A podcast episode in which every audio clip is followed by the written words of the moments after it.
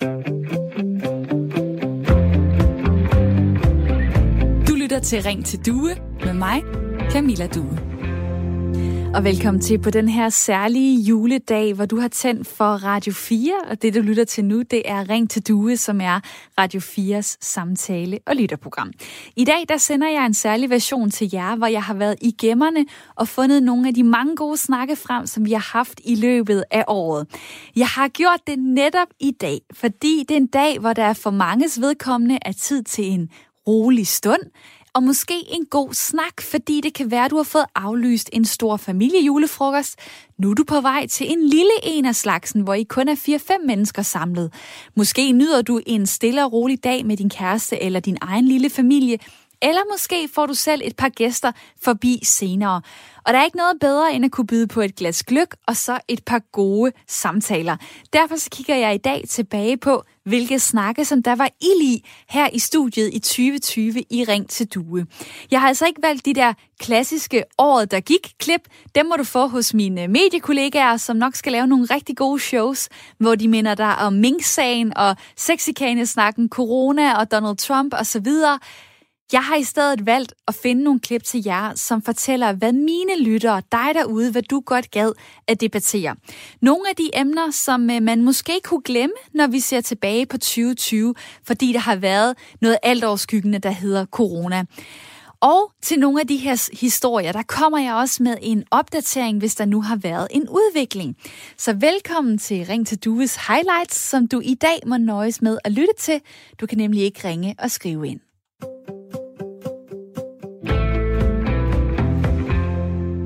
Og vi begynder her.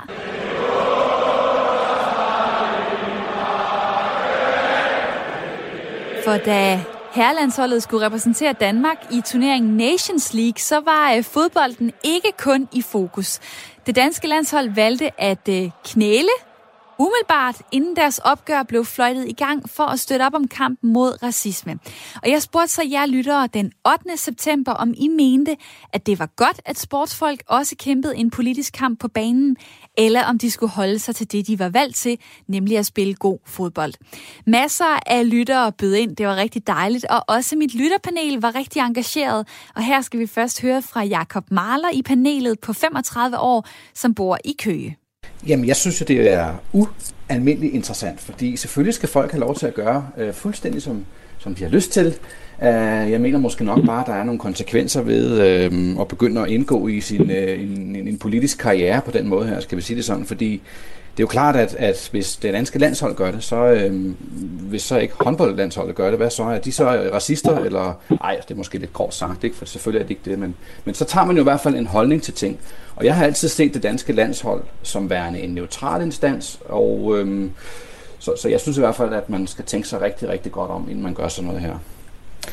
Øh, hvis nogen synes, man skal knæle øh, mod racisme i fodboldverdenen, så kan der også være, at der er nogen, der synes, man skal knæle i andre steder i, i sporten. Og, og det er ikke fordi, jeg ser nødvendigvis, det bliver et problem. Jeg tror bare måske, man afføder nogle problemer, som man måske ikke lige har tænkt over. For der er jo så også noget som ligestilling og sexisme og klimaforandringer og øh, LGBTQIA, øh, eller hvad det hedder. Øh, og hvis man, så kæler, øh, hvis man så ikke knæler for dem, betyder det så, at man vægter noget andet højere end noget andet. Og for jeg synes jo også, at klimaet er vigtigt, og hvad med håndbold og badminton osv. Så, videre. så jeg, jeg synes, det er meget, meget svært lige at vurdere udfaldet af sådan noget som det her. Der er mange og, måder at gøre det på. Ikke? Og lad os lige øh, få øh, Hassan med ind i snakken, som har ringet fra Tostrup. Hej med dig. Hej så. Hvad siger du? Er det, er det en dejlig ting, at det danske landshold begynder at kæmpe en politisk kamp, eller skal de holde sig fra det? Ej, selvfølgelig skal de da udtale øh, det, de mener. Altså, de skal jo sige det, de mener. De er offentlige personer, de er folk, som, øh, som øh, hele Danmark følger. Øh, og øh, man skal jo huske, at det er jo et enstemmigt valg, de alle sammen har taget, at de gerne vil øh, øh, øh, knæle i den her sags tjeneste. Altså, det er, jo, det er jo fantastisk. Men du må jo også regne med, at de som individer kan jo også udtrykke noget. Og de bliver jo fuldt af 10.000 vis, 100.000 vis af folk på de forskellige sociale medier og sådan noget. Så deres meninger er politiske. Det kan man ikke komme udenom. Det var altså i september, at der var debat om sport og politik i Ring til Due. Og når der så pludselig sker noget nyt inden for det her, når jeg lige pludselig kan se i december, at en Champions League fodboldkamp bliver afbrudt, også på grund af racisme, så begynder jeg at tænke, hvad er det lige, der sker? Og derfor så øh, har jeg ringet til dig, Stanis Elsborg. Hej. Hej. Analytiker og konferenceansvarlig hos Idrættens Analyseinstitut og Play the Game, hvor man arbejder med blandt andet etik og ytringsfrihed i sport. Løftede du også lige øjenbrynene, da to fodboldhold øh, i Champions League udvandrede fra banen her i december? Ja, jeg vil sige, at jeg sad og, og så kampen øh, live, og øh, måtte også indrømme, at jeg løftede øjenbrynene, som du siger, fordi det var lidt øh, svært lige at finde ud af, hvad der foregik til at starte med, men øh, det gik jo hurtigt øh, op for mig, at øh, fordi at der jo ikke er så mange tilskuere på stadion i de her dage, øh, så kunne man høre, hvad det var, der var blevet sagt, og øh, der opstod jo hele den her problematik med, hvad der var blevet sagt fra dommeren, øh, om han havde sagt øh, negro, eller hvad han havde sagt. Og hele problematikken er jo opstået, fordi at han angiveligt skulle have råbt negro, og dermed er der nogen af spillerne, der havde opfattet det som racistisk tilråb. Øh, nu er situationen så øh, drevet øh, mere eller mindre over. Stormen er øh, væk nu, fordi at der har været forbedringer mellem dommeren og spillerne, og den spiller, som virkelig var over på barrikaderne, var bare Øh, så, øh, så situationen er dæmpet en lille smule, men øh, det er klart, lige da det skete, var det jo også et, øh, et meget, meget stort signal om, hvordan sporten øh, virkelig vil sige fra over for racisme. Og det er jo heller ikke to sådan helt ligegyldige hold, altså franske Paris Saint-Germain og så Istanbul fra, fra Tyrkiet. Øhm, har det her været et år, øh, også taget i betragtning af den snak, jeg havde med lytterne tidligere på året omkring landsholdet, har det været et år, hvor der har været mere politisk fokus end nogensinde før i sport? Mm, ja, både og. Altså, vi mistede jo sådan set et, et, et, de olympiske lege, som oftest jo er forbundet også med politik. Og, øh, men man kan sige, med George Floyds død i, øh, i USA tidligere på året, der eksploderede hele den her Black Lives Matter-bevægelse jo også direkte ind i sportens arena. Og specielt, øh, øh, hvad hedder det, NBA-holdene, altså basketball-ligaen i USA, tog det jo virkelig på sig og gik forrest i den kamp der har det jo oftest førhen været sådan, at, at øh, sådan aktivisme og politiske manifestationer har været individborget i sportens verden. Og det har altså bredt sig nu her i 2020 til for alvor at være kollektiver og idrætsorganisationer, som også har meldt sig ind på den her bane i forhold til mere samfundsmæssige spørgsmål. Og så som de jo, at I jo også berørte i dit program i september, den her knælen fra, fra danskerne, det eksploderede jo også, øh, så eksploderede debatten jo for alvor i Danmark i forhold til forholdet mellem, øh, mellem sport og politik.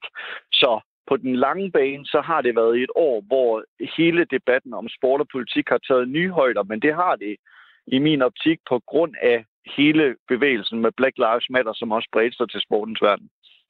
Og hvad så med øh, 2021? Altså tænker du, at det kommer til at fortsætte den her kamp øh, imod racisme, eller skal det være nogle nye, kæmpestore øh, dagsordner på tværs af lande, der skal til, for at for eksempel øh, store Champions League-hold og øh, basketballspillere, fodboldlandshold osv.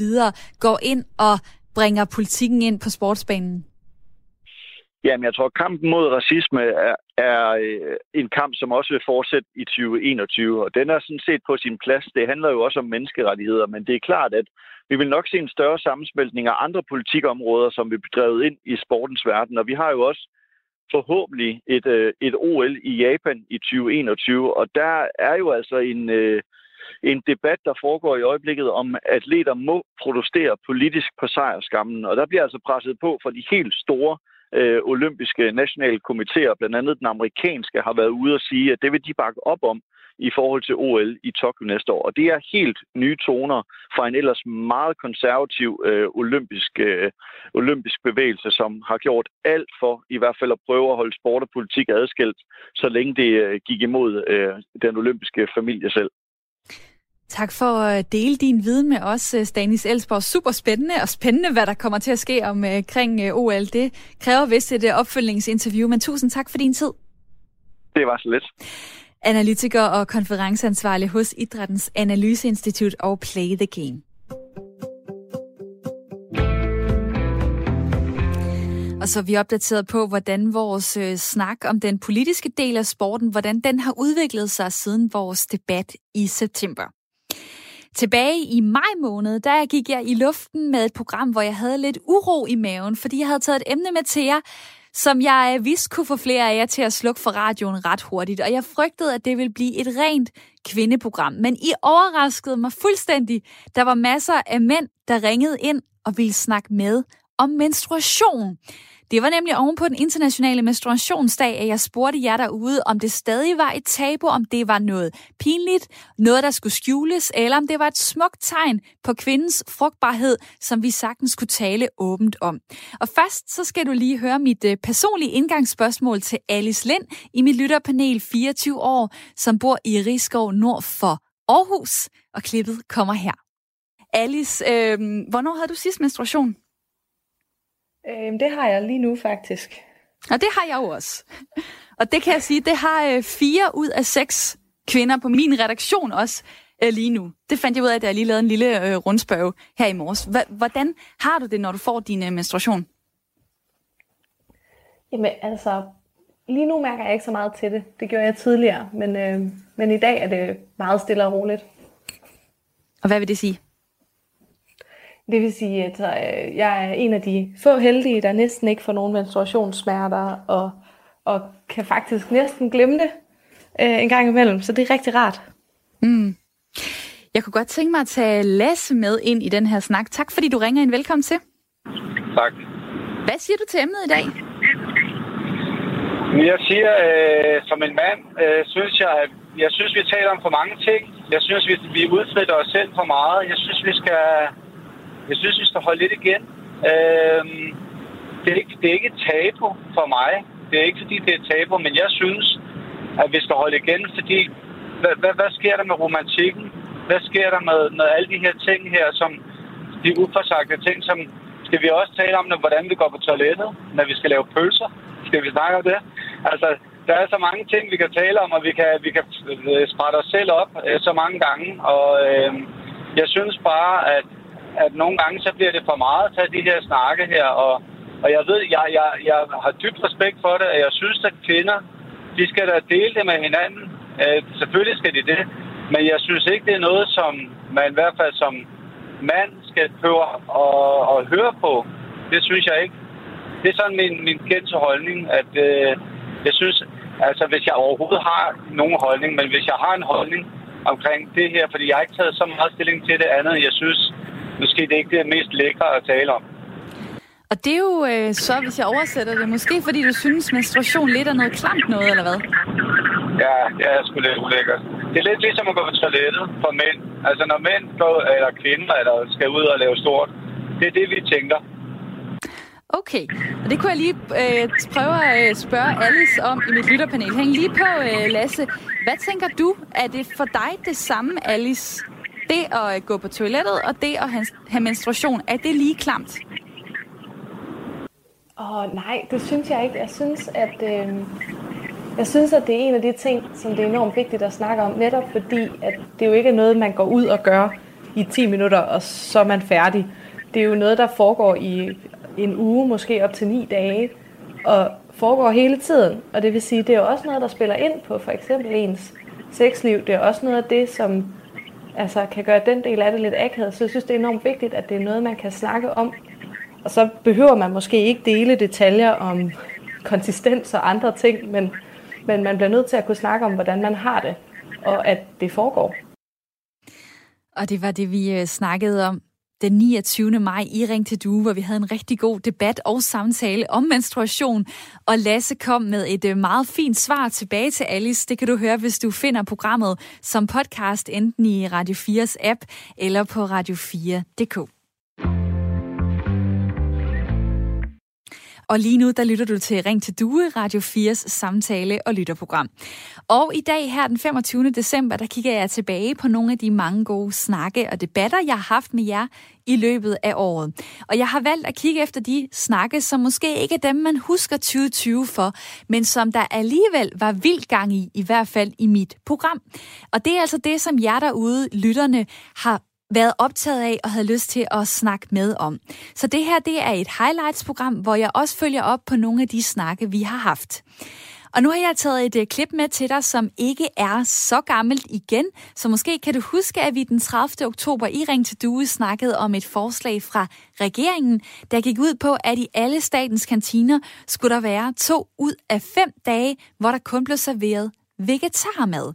Altså ingen karbonader, ingen skinkesteg, ingen rullepølse, kun vegetarmad de dage. Og det skulle gælde for ca. 85.000 ansatte i staten. God eller øh, dårlig idé, spurgte jeg jer om. Og først så skal du lige høre fra mit lytterpanel. Lulu Ahmed, 30 år, bor i Vejle og arbejder med kunstig befrugtning. Velkommen til dig. Hej, tak for det. Hej. Hvad siger du til det her forslag? Vil du stemme for eller imod? Den er lidt svær, men øh, jeg tror, jeg vil øh, ende med at stemme for. Fordi at, øh, jeg synes, det er en god idé, at man måske spiser lidt sundere øh, og giver, giver hjælp til klima og, øh, og diabetes og overvægtighed i Danmark. Øh, så jeg synes, det er en god idé, men øh, det er lidt svært med, at andre skal bestemme, hvad man skal spise og hvornår man skal spise det. Nu er jeg i den her specielle situation med, at øh, det er faktisk en sjov historie. Øh, jeg er den eneste ikke øh, svinekød spisende på min arbejdsplads ud af 80-90. Øhm, og i starten, der jeg betaler et beløb for at spise frokost med mine kollegaer, og i starten var det rigtig svært at finde øh, alternativer, fordi at jeg fik jo bare det, der var serveret. Øh, så jeg kunne spise bare tør pasta, og så måske en tomat.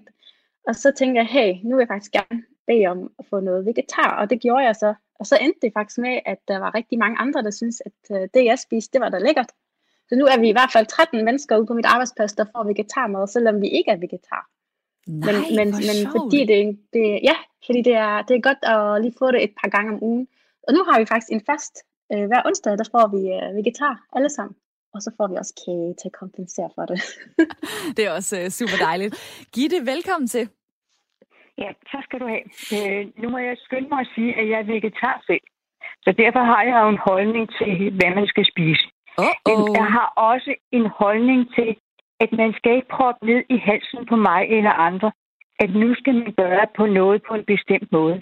Så jeg kan mærke, hvad bliver det næste, man nu skal gøre ifølge regeringen? Og så bliver jeg nødt til at spørge, hvornår bliver benzinbilerne hos ministerne skiftet ud med elbiler? Så jeg kan mærke, at alt strider på mig i forbindelse med det her. Og det er jo sjovt, fordi du selv har truffet valget om at, øh, at spise øh, grønt. Hvad, hvad skyldes det egentlig, at, øh, at du er, er vegetar? Altså, det skyldes det, øh, at mine børn og børnebørn er det, og øh, jeg tror, det er en sundere måde øh, at leve på. Men det er bare det, det er mit valg.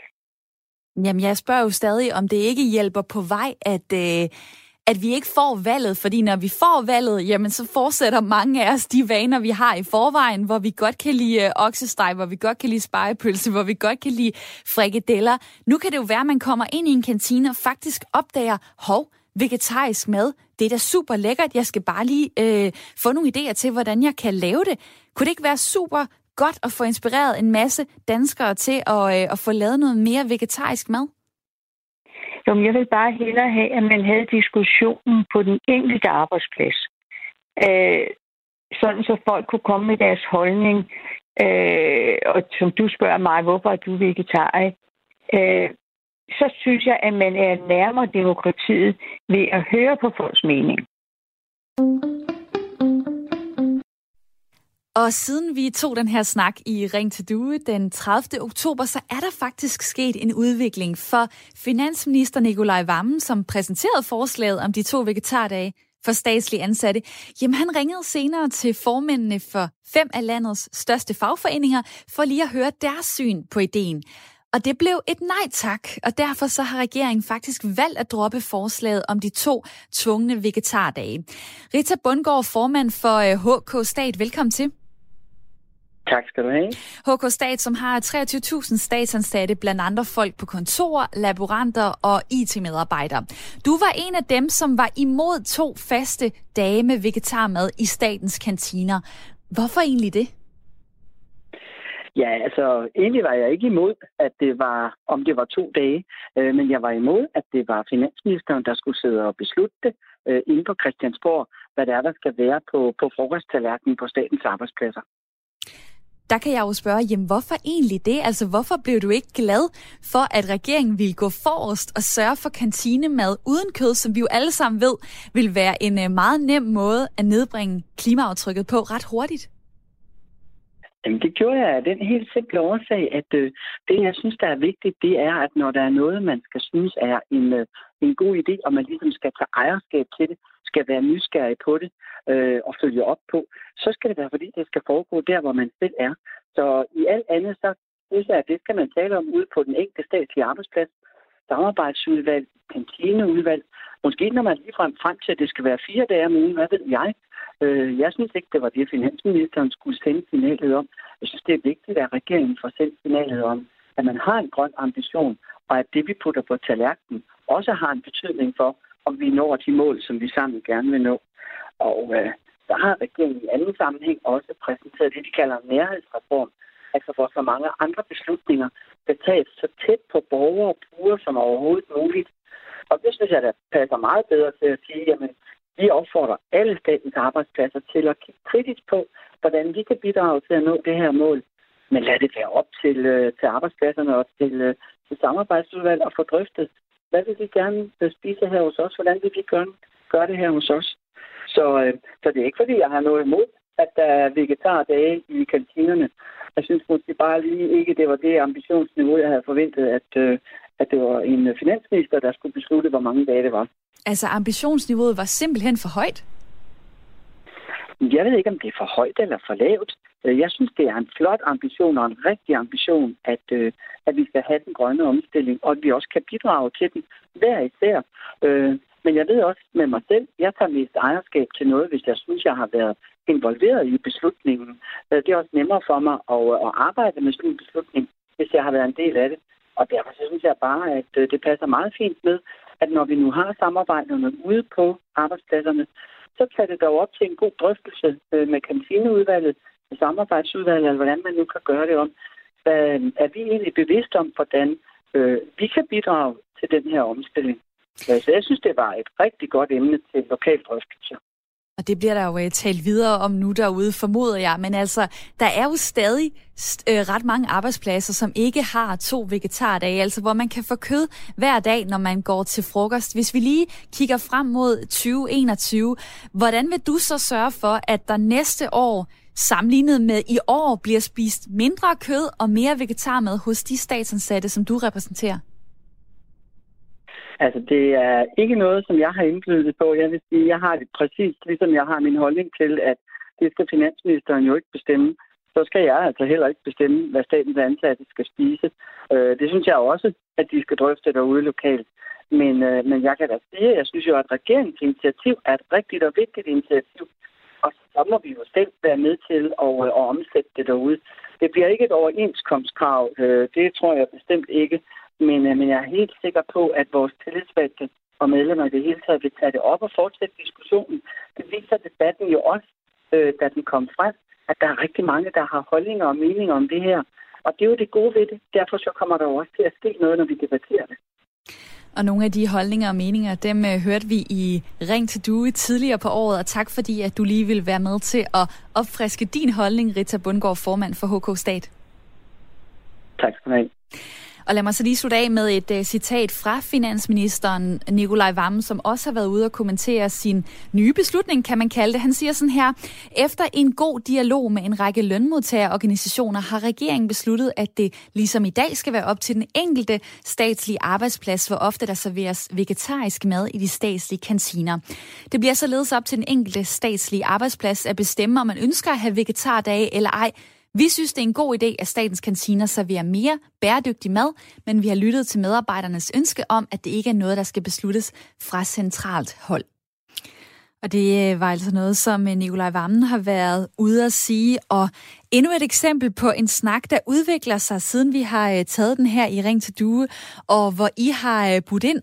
Og man kan sige, det er jo det, der er så spændende ved at tage de her debatter. Det er, nu venter der måske en ny debat på et tidspunkt, om om regeringen burde have holdt fast eller ej.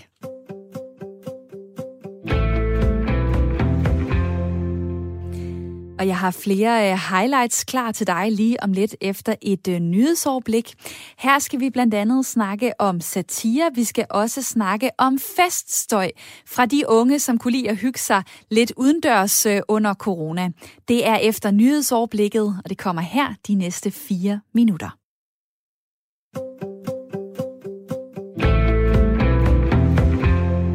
Fordi du lytter til Ring til Due som podcast, så har vi skåret nyhedsoverblikket ud, så her kommer anden del af programmet, der blev sendt den 25. december i radioen.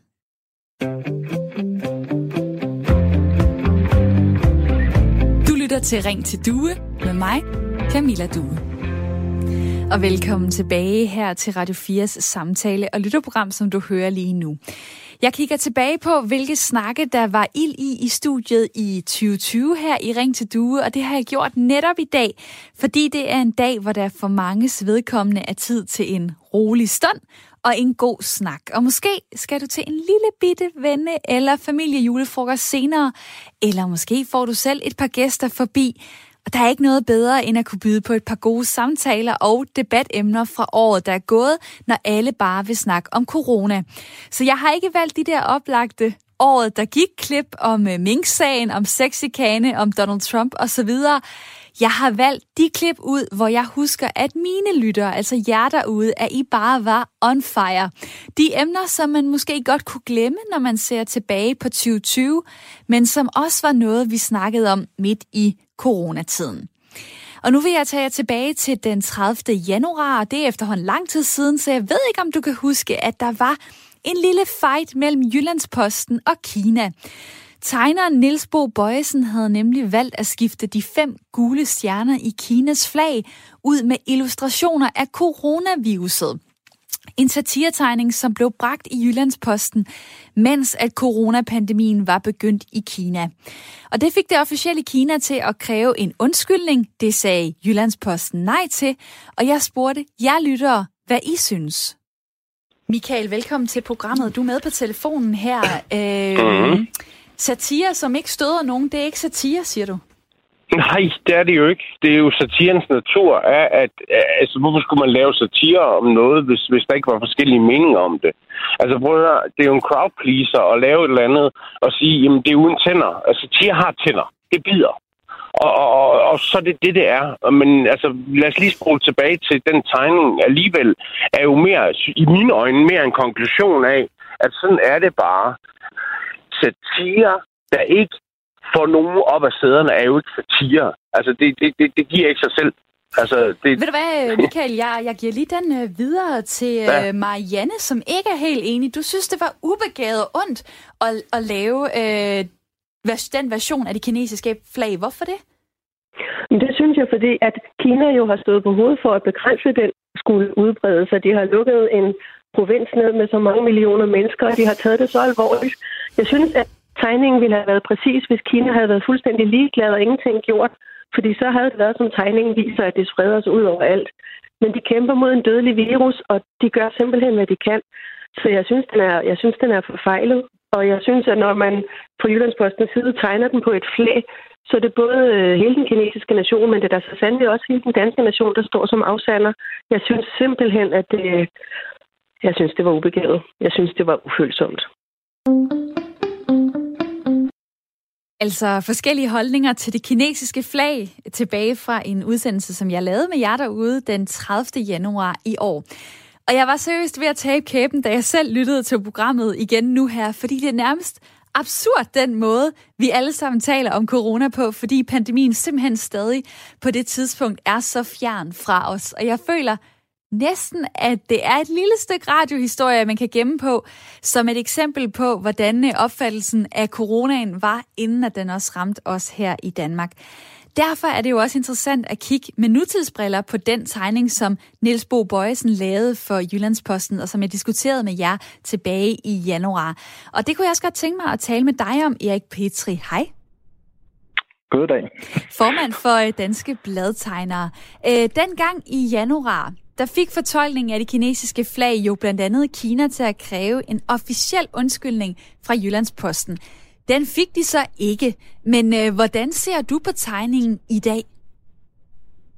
Jamen, den er jo et stykke historie. Det er jo dokumentation over, hvor det startede henne. Så øh, kan man også sige, det er jo sjældent, at en tegning får så mange øh, vrede kommentarer og bliver delt så meget. Så alene det gør den jo til måske en af de mest delte danske bladtegninger, i hvert fald siden 2005. Gør det også tegningen til en af de mest succesfulde? Øh, nej, det synes jeg ikke nødvendigvis. Altså, det er jo ikke øh, øh, modtagernes vrede, som afgør, om det er en stor succes. Man kan spørge om, øh, hvor vellykket den som tegnet kommentar. Og den her, den er jo mere en form for... Øh, den, den fortæller ligesom bare, hvad der er sket. Det er en konstatering. Der er ikke så meget holdning i tegningen, men det er en konstatering, og jeg synes, den er meget, meget flot grafisk, men det er ikke en stærk holdningstegning, som vi jo foretrækker som satirikere. Og der skulle måske være nogle personer eller andet ind, øh, indblandet, for at øh, det vil give et endnu mere stærkt udtryk, hvis jeg kan formulere det sådan. Altså, men der skete jo alligevel noget, en del i kølvandet på den her tegning, selvom det så bare var et flag med nogle øh, coronavirer på. Altså, Kinas ambassadør øh, var ude at sige det her.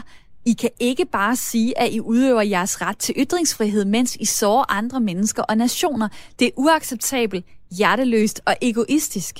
Det skrev øh, DR blandt andet, at den kinesiske ambassadør i Danmark havde været ude at sige. Tror du egentlig, at øh, tegningen vil blive lavet i dag, hvor coronaen også har ødelagt så meget for vores allesammens hverdag her i Danmark? Man kan sige, nu står vi jo i det. Altså, vi har fået det ind på kroppen på en anden måde.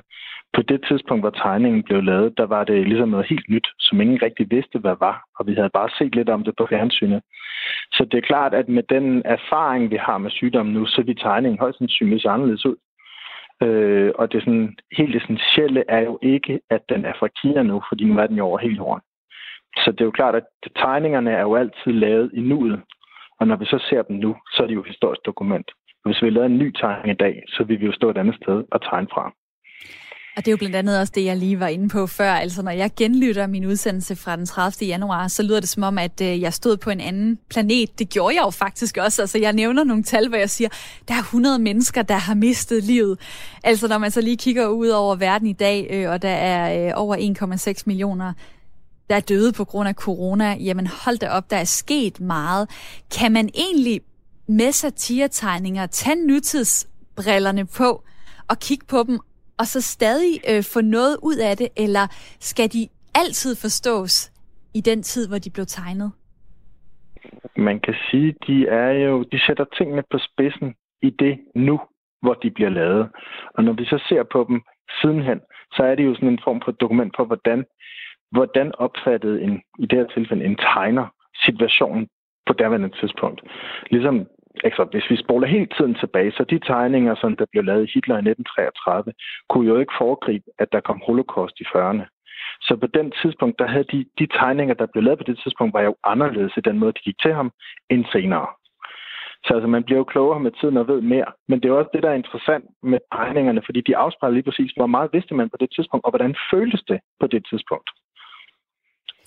Og det kan jo være, at øh, jeg ikke får læst nok øh, aviser, hvor de her satiretegninger typisk optræder, men kan du pege på et par andre satiretegninger, som du også synes øh, viser det Danmark, der har været siden marts måned øh, under corona?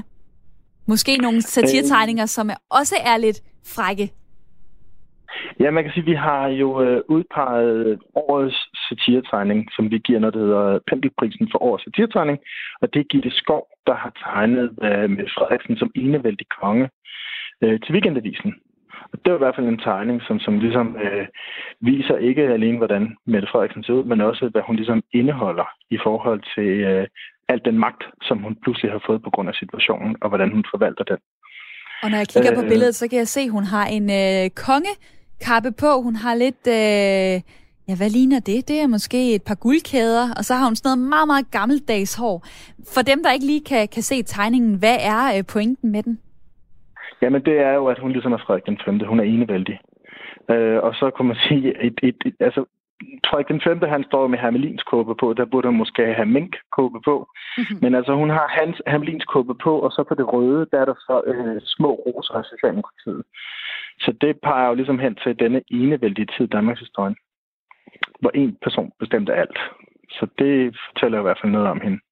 Og der er også en anden tegning, som vi lige skal vende til sidst, øh, hvor Mette Frederiksen også er hovedperson. Den her gang en lidt mere moderne udgave. Øh, der er rød skjorte på, øh, lidt hæl på skoen, også røde, og øh, læbestift. Og hun har øh, lige, lige streget noget over på en tavle, der hænger ved siden af hende. Det er minkavlerne. Væk med dem nedenunder, der står der så svineproducenterne, hotelbranchen og rejsebranchen, som man kan sige er nogle opgaver to go. Øhm, hvad er det, den satiretegning kan? Øh, jamen, øh, den, ud, den udtrykker jo igen, at hun, er, at hun har alt magten. Det er Jens Julius fra Horsens Folkeblad, der har lavet den, skal jeg lige sige. Og den her tegning, den blev så brugt faktisk i forbindelse med de her demonstrationer med de her vrede øh, landmænd, der kørte i traktor til Aarhus og København. De har trykt tegning simpelthen overalt. Så øh, det er i hvert fald første gang, at man har set, altså, at jeg mindes, at jeg har set en avistegning, som er trykt på en poster, som sidder foran på en John Deere, mens den kører forbi det kongelige teater. Det har jeg aldrig set før. Det er sådan, at, at som satiretegner, så drømmer man altid om, hvad den, som ligesom brander øh, statsministeren. Så i sin tid, da vi ligesom fik øh, omskrevet vores parlamentarisme til negativ parlamentarisme i 1901, der hed vores statsminister dengang I.C. Christensen, som var landmand fra Jylland, og det var der, hvor vi fik et brud med de der to kammer og alt det der, ikke? Men han blev tegnet altid med en rev bag øret, fordi han var så dygtig en politiker. Senere så har vi haft ligesom Venstre-vikingerne, og vi har haft øh, sangforeningen Morgenrød med Socialdemokraterne. Så har vi haft Anders Fogh, som er tegnet som hulemand. Lars Løkke med fadøllen, ikke? Og det her med, at hvis, man kan, hvis det her det nu bliver billedet på hende, at hun er den enevældige dronning, ikke?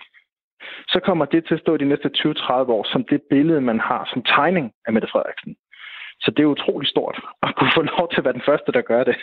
Så det synes jeg bare er stort, at Gitte har gjort. Og det sagde Erik Petri, der er formand for Danske Bladtegnere.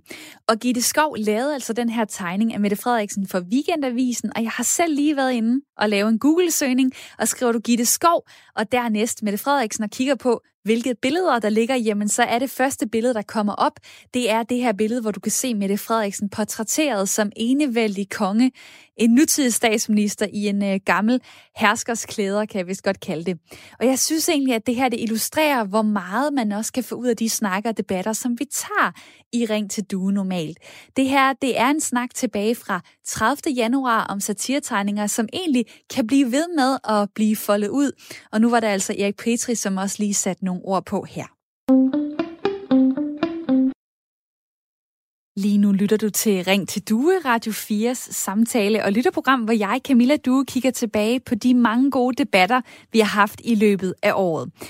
Jeg har valgt at hive nogle af de snakke frem, som de andre medier nok ikke tager med i deres året, der gik programmer, men øh, snakke, som rigtig mange af jer derude havde lyst til at tale med om. Jeg indrømmer så bare, at det er svært at lave et program med højdepunkter fra 2020, uden at komme omkring corona. Det føles simpelthen bare forkert. Øh, men heldigvis så har vi ikke kun talt om mundbind og vaccinationer og forsamlingsforbud.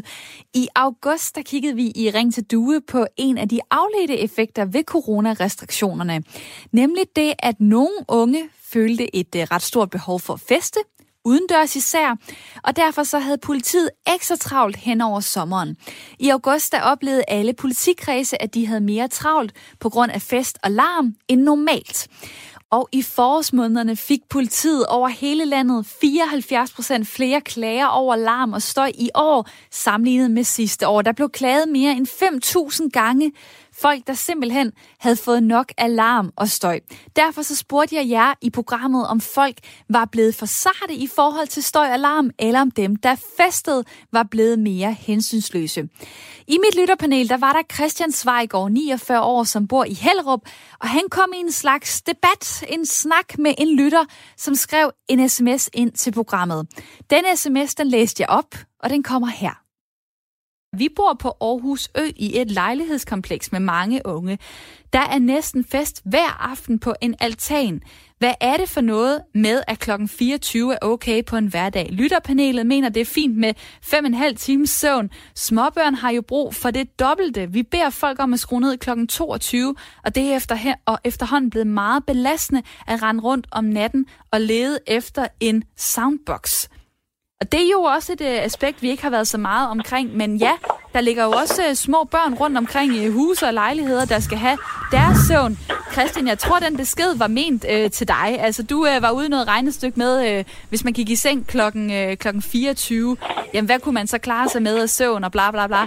Der er en, der skriver nu til dig, øh, at øh, det, er altså, det er altså ikke godt nok.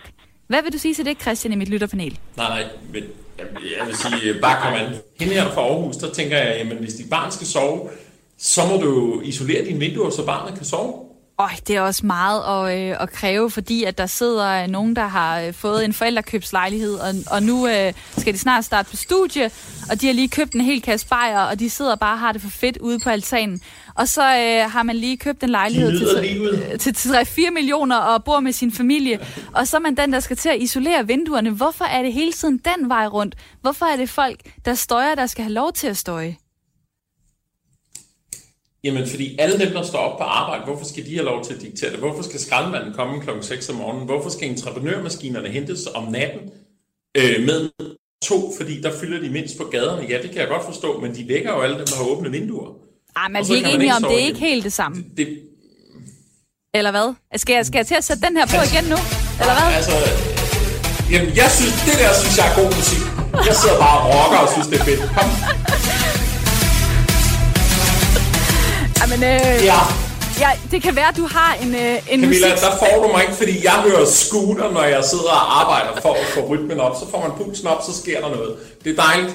Oh. Øh, men, men så lad os sige, hvad er det, der støjer i det offentlige rum? Alle togene i Danmark, når de bremser, så larmer de af Helgoland til. Hvorfor er der ikke nogen, der har udviklet en togskivebremse, som ikke larmer?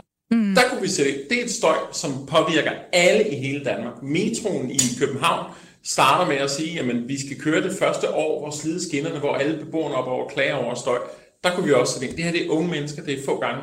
I 60'erne, dengang Beatles var til, og dengang bilradioerne kom første gang, klagede alle de gamle dengang også over, hvordan de unge larmede, og hvor forfærdeligt det var, og pigerne ramte og skreg ude på gaderne, og prøv at se deres tøjstil. Der er bare altid kløfter imellem generationer. Træk vejret, gå i dialog, og gøre det positivt, så er jeg sikker på, at man også godt kan få dem til at skrue ned. Men hvis man kommer hammer og skidesur, så får du også et møgsvar. Og fra coronafeststøj og forskellige holdninger til, hvem der skal rette ind, jamen så skal vi til noget, hvor vi alle sammen på et tidspunkt kommer til at rette ind og følge de regler, som regeringen foreslog angående affaldssortering. For i maj måned, der sagde vores miljøminister Lea Wermelin, at der skal sorteres mere og på den samme måde over hele landet. Det betyder, at vi skal til at sortere 10 forskellige typer af affald. Og det fik flere til at øh, tabe kæben, og derfor så spurgte jeg jer, Kommer I til det? Altså at sortere affaldet i 10 forskellige kategorier, måske i 2, 3, 4 spande, eller var I lidt ligeglade? Det vil jeg gerne høre fra jer derude. Michael Jensen på 48 år i mit lytterpanel, som bor i Æbeltoft, ah, han havde godt nok svært ved at, øh, at se det ske.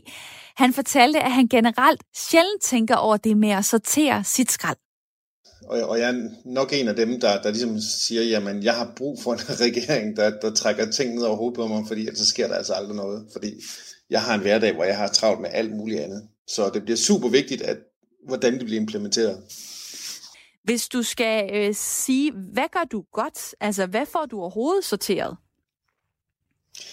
Øhm, jamen, det er nok som mere sådan noget stort noget, når, når man så endelig skal op på, på genbrugspladsen, der, altså, altså, så, så er man jo dels tvunget til det, men så, så får man også det gjort, men det, der er svært, det er altså alt det der um, daglige noget, der skal ned i en lille spand under, um, under vasken, og få det sorteret ordentligt ud, og ja, det, det, det kan jeg godt se. Der, der synder jeg nogle gange. Tænker du over det sådan i hverdagen, at du Altså, hvis du tager, øh, lad os sige, et øh, syltetøjsglas eller sådan noget, og så putter du det ned i skraldespanden, og du ved måske godt, det hører til i en eller anden afdeling. Altså, får du det skidt af det, eller kan du godt bare lukke øjnene for det? Altså, øh, ja, jeg er da blevet taget i at sidde og stå og kigge mig lidt over skulderen, og så se, om der, der er noget sted. Som sagt, hvis der ikke giver plads, og man har noget andet, man skal, og det ene og det andet, ikke? Øh, men, men så, så går det, altså, jeg smider jo ikke noget glas over i, i plastikken, mm, altså, der, men det ryger altid den vej, hvis det alligevel kan brænde, så kan det altid ende der, hvor, hvor, hvor det bliver brændt, kan man sige. Ikke? Øhm, men Men kan alt ikke brænde, ikke... eller er det bare mig? Jo, lige nøjagtigt. så, så jeg ved ikke lige, hvad det er for et uh, argument. Men øh, der er en, der har ringet ind til programmet, som jeg gerne vil tage med ind i snakken. Det er Rahim. Velkommen til. Tak. Du vil gerne have, at vi skal sortere. Yes. Hvorfor det? Hvorfor ikke? Hvorfor skal vi ikke gøre det? Jeg mener, bare tænk på alle de der øh, cigaretrester, man ser på jorden eller på gaden. Og man kunne smide dem ud, det ser pænere, og renere ud, og man får bedre miljø. Jeg synes, jeg har boet i Sverige i Helsingborg 8 år. Og de sorterer næsten alt. Og man kommer med sådan på papirposer i alle hus og lejligheder, så kan man... Det er en fantastisk sorteringssystem, og man får gode samvittighed, fordi alt bliver genbrugt. Alt bliver genbrugt. Det er godt for økonomien, det er godt for miljøet, og man får gode samvittighed, synes jeg. Og det sagde Rahim, som ringede ind til programmet den 19. maj. Og lad mig hoppe direkte videre til dig, Niels Toftegård. Tak for din tid. Selv tak. Du taler på øh, vegne af Dansk Affaldsforening, øh, kommunikationskonsulent for interesseorganisationen for de kommunale affaldsselskaber. Og det var jo ret stort udspil øh, fra blandt andet Miljøminister Lea Wermelin der tilbage i maj måned. Nu er det så blevet øh, vedtaget, og vi kigger snart ind i 2021, hvor den her affaldssortering skal i gang. Vil du ikke lige oprise, hvad der egentlig skete siden? Øhm, jo, det kan jeg godt. Øhm, altså i forhold til selve aftalen, øh, som de indgik politikerne og, og regeringen i, i, i, i juni og maj, øh, er der sådan set ikke sket sådan vanvittigt meget, øh, for at være helt ærlig. Øhm, øh, de regler og den lovgivning og de bekendtgørelser, som, som der skulle komme ud af, af det her arbejde, er ikke kommet endnu. Øh, vi venter spændt på dem. Øh, så på den del er der sådan set ikke sket så meget.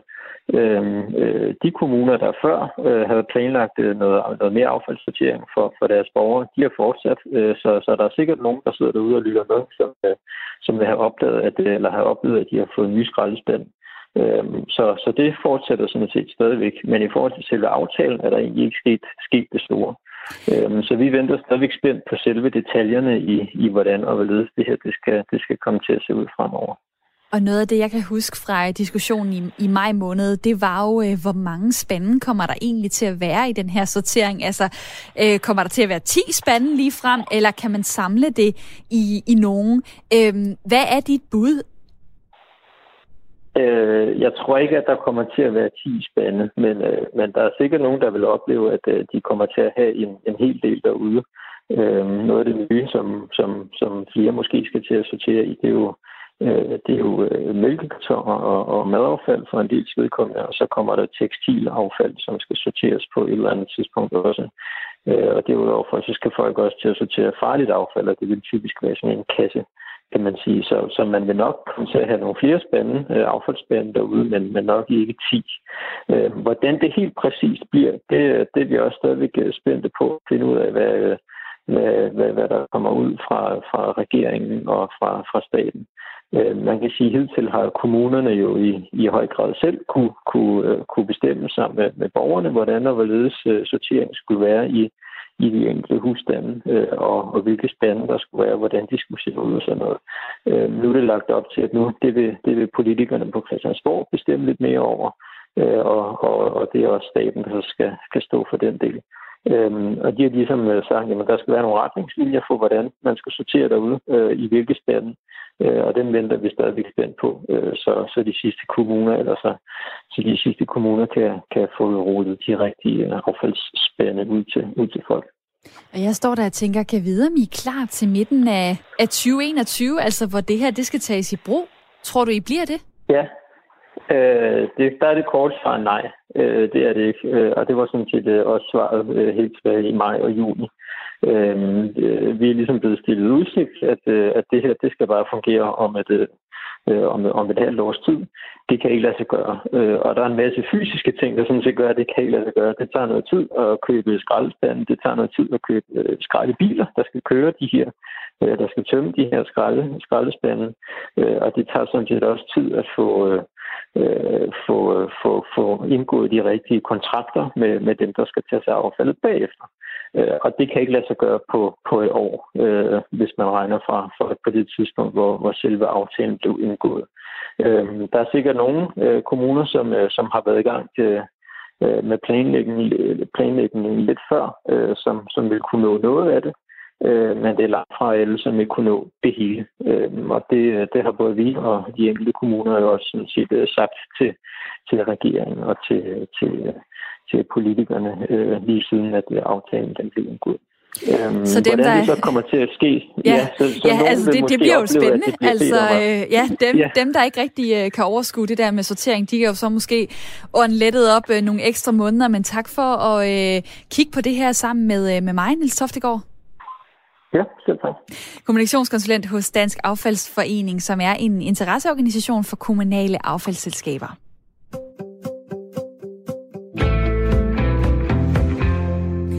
Endnu en af de snakke, hvor tingene har udviklet sig, siden vi tog debatten i Ring til Due den 19. maj i år. Vi har haft kanon mange gode debatter, og jeg har efterhånden over 200 programmer at vælge imellem, som jeg kunne spille klip fra her i mit highlight-program. Så jeg synes jo faktisk, at øh, jer derude nærmest hver dag er så klar på at snakke med ved at ringe og sms'e ind, at det er svært at lave et program som det, jeg har lavet i dag. Og det siger jeg jo bare tusind mange tak for. Det er rigtig dejligt, I har lyst til at støtte op om Ring til Due og være med i Radio 4's samtale- og lytterprogram. Og jeg håber, at du får en rigtig dejlig juledag derude her den 25. december, hvor jeg altså sendte en særudgave af Ring til Due til dig. Nu er klokken 10, og du får nyheder.